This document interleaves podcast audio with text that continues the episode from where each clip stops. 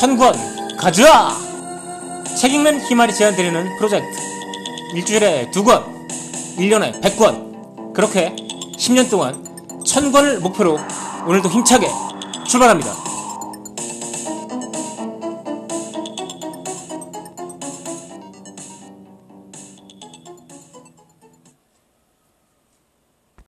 안녕하세요. 책 읽는 희말입니다. 천권 가자. 오늘은 고야마 카리코라는 사람이 쓴 만화로 읽는 피케티의 21세기 자본이란 책을 소개해 드리도록 하겠습니다. 토마 피케티의 21세기 자본이 2013년에 나왔던 거로 제가 기억을 하고요. 그해 읽었던 책 중에 최고라고 저는 생각을 했고, 그래서 오랜만에 만난 친구랑 등산을 하면서 그 책 얘기를 했더니 그 친구가 딱 갑자기 걸어가다 서서 스마트폰으로 그 책을 곧바로 주문을 하더라고요. 아, 그래서, 아, 역시 내가 책 한번 잘 추천했군 하고 생각을 했습니다. 어, 근데 나중에 한참 지난 다음에 그 친구한테 그 친구랑 얘기하다가 그 책 생각이 나서 너 그 책 읽었냐라고 했더니 너무나 자연스럽게도 안 읽었다는 얘기를 하더라고요. 글쎄, 왜 안 읽었을까요?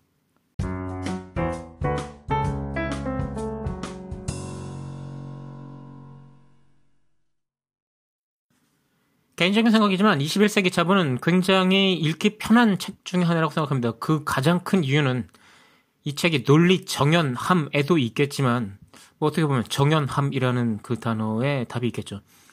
이 책은 단 하나의 주제를 가지고 일관적으로 그 논리에 대해서 설명을 하고 있기 때문입니다. 그것은 현재 세계가 돌아가는 상황에서 봤을 때 경제 성장률보다는 자본 수익률이 더 높기 때문에 결과적으로는 자본을 가진 자가 자본을 가지지 못한 자에 비해서 부를 축적하는 속도가 빠를 수밖에 없고 그래서 결국 빈부격차가 계속 늘어날 수밖에 없다는 이야기입니다. 음, 예전에 스티븐 호킹 박사가 시간의 역사라는 명절을 쓰면서 그 서문에 이런 얘기를 했던 게 기억납니다. 내가 이 책을 쓰면서 친구들한테 얘기를 했더니 너 책에다가 수식을 하나 쓰면은 수식 하나 쓸 때마다 아마 독자 수가 반으로 줄 걸이라는 말을 들었다고 합니다. 그래서 스티븐 호킹 박사는 시간의 역사라는 책을 쓰면서 수식을 단 하나, 즉 이는 MC의 제곱 그것만 썼다라고 하면서 아 그래도 이 수식은 쓸 수밖에 없었으니까 이 수식 때문에 독자가 반으로 주는 거는 제발 좀 피했으면 좋겠다라고 말을 했던 게 기억이 납니다. 피케트는 21세기 자본에서 이상하게 수식을 몇 개를 쓰고 있는데요. 사실 제가 생각하기에 가장 중요한 수식은 단 하나입니다. 즉 자본 수익률 R이 경제 성장률 G에 비해서 클 수밖에 없다는 것. 이것만 아시면 될 거라고 저는 생각을 하고요. 그럼에도 불구하고 21세기 자본에는 두 개의 수식이 크게 등장을 하죠. 하나는 자본 소득비를 베타라고 표시를 하고 있는데 베타가 S를 S 오버 G, 즉 S를 G로 나눈 값이라는 겁니다. S는 저축률, G는 경제 성장률입니다. 즉 자본과 소득의 B는 저축률과 경제 성장률의 비로 결정이 된다는 거죠.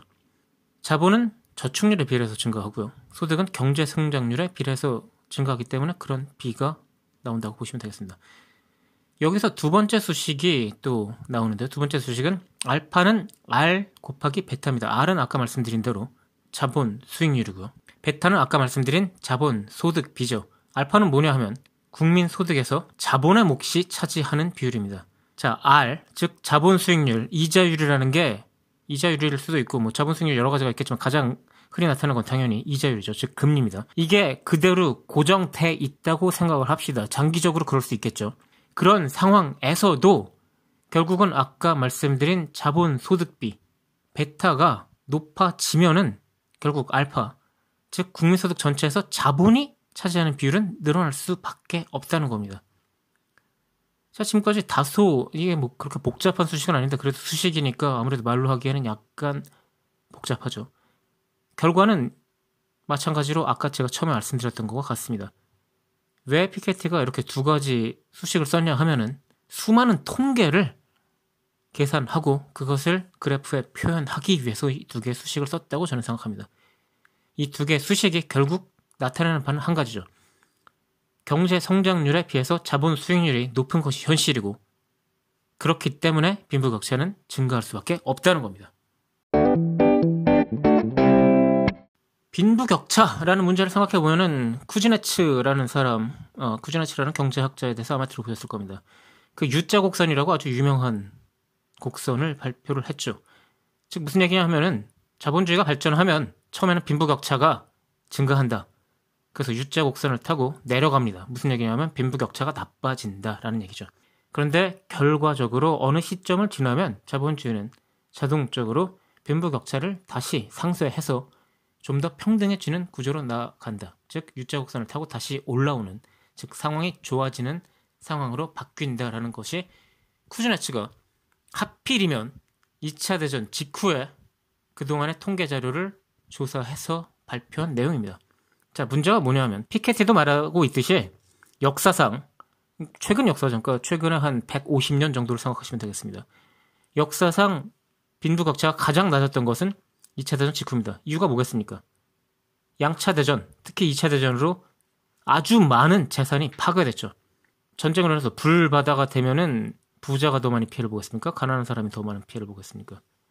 가난한 사람들은 원래 몸뚱이밖에 가진 게 없기 때문에 국토가 불바다가 돼도 그다지 많은 거를 잃지는 않죠. 하지만 부자들은 여기저기 부동산부터 시작해서 잃은 게 많겠죠. 그러다 보니까 평등해진 겁니다. 좀 더. 그것이 회복되고 있는 것이 현재 상황입니다.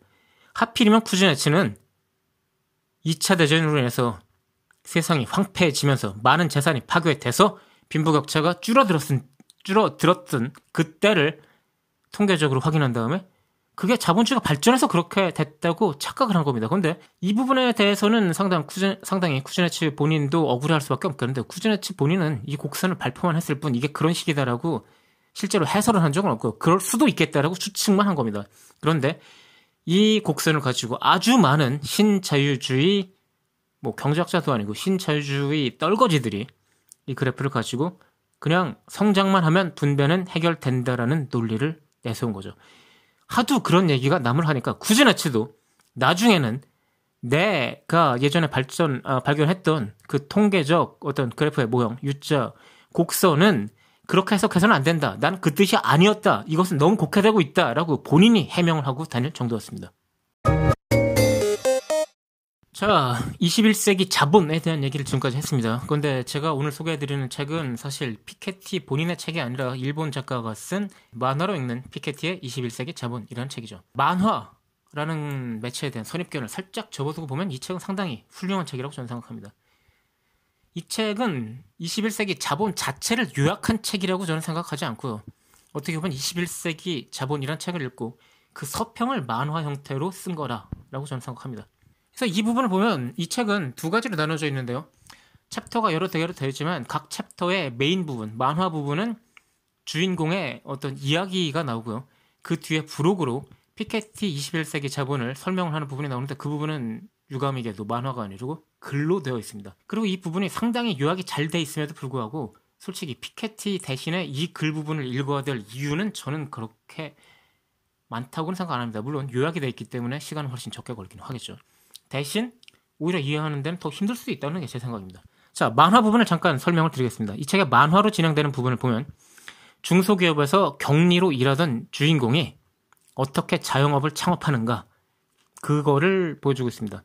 처음에 경제에 대해서 아무것도 모르던 주인공은 회사가 뭔가 좀 수상한데 월급이 밀리기도 하고 근데 그거에 대해서 자각을 못합니다. 그런데 자기가 기르는 문조라는 새가 있더라고요. 그새 동호회에 나갔다가 그새 동호회 우연찮게도 경제에 대해서 많이 아는 사람들, 다양한 아, 각계각층의 아는 사람들한테 조언을 듣고 아 그 회사는 나오는 게 좋겠다. 그럼 창업을 해야겠는데 창업 아이템은 뭘로 할까 하다가 그 문조라는 새를 뭐 토탈 케어 하는 그런 어떤 상점을 여는 그런 이야기입니다.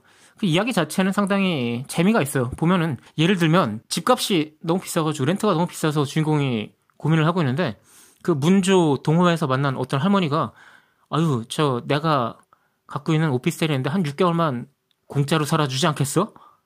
오히려 내가 돈을 줄게. 이런 제안을 하는 장면이 나옵니다. 그래서 얼씨구나 하고 받았는데 나중에 알고 봤더니 그 오피스텔에서 살인 사건이 있어서 살인 사건인지 자살 사건인지 기억이 안 납니다. 사람이 죽었기 때문에 액땜을 하려고 에, 돈이 없는 주인공을 끌어들인 거라는 스토리가 나오는데요. 뭐 이런 스토리가 21세기 자본하고 무슨 상관이 있겠습니까? 만화 자체가 어느 정도 재미있다는 얘기를 저는 하고 있습니다.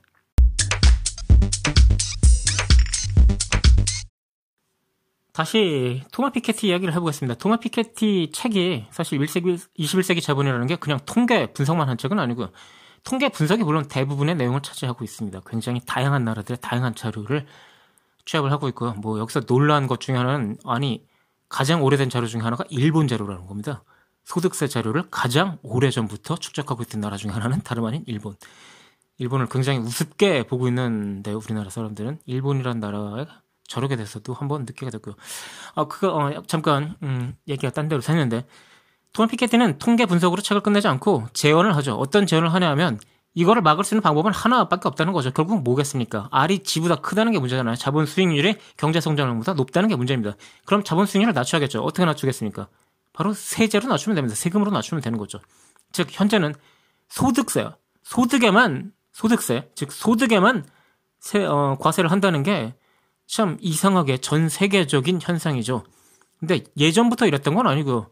톰 피케트에 의하면 예, 전부터도 자본에 대해서, 즉 재산에 대해서 세금을 부과하던 것이 분명히 있습니다. 우리나라에도 그런 것들이 있었죠. 역사적으로 봤을 때도 이런 소득에만 세금을 매기는 현상이 굉장히 특이함에도 불구하고 현재 그것이 마치 금과 옥조라도 되는 듯이 각국은 재산세라는 부분에 대해서는 엄청나게 소극적으로 접근을 하고 있습니다. 이걸 과감하게 깨뜨려서 자본 그 자체에 대해서라도 과세를 시작해야 이 빈부격차가 정말 하늘 끝까지 가는 것을 막을 수 있다는 게 피케티의 어떤 절절한 호소입니다. 하지만 제가 보기에 이게 실현될 가능성은 뭐 없죠. 글쎄요. 시작이 된다면 아마 북유럽 정도에서 시작할 수 있을까요? 그렇다고 해서 그것이 전 세계로 파급이 되겠습니까? 지금 북유럽에 여러 가지 훌륭한 제도가 있지만 각국은 그걸 칭찬만 하고 있을 뿐 전혀 따라하고 있는 나라는 없지 않습니까? 다시 만화로 돌아가서 이 만화의 주인공은 현재 현실에서 가장 암울한 미래를 맞이하고 있는 요즘 세대입니다. 즉 가진 것도 없고 별다른 기술도 없는 거죠. 미래가 불확실한 회사에서 단순 업무, 격리 업무를 하면서 회사 전체의 일이 어떻게 돌아가는지도 전혀 모르고 있습니다. 이 챗박에서 어떻게 빠져나올까?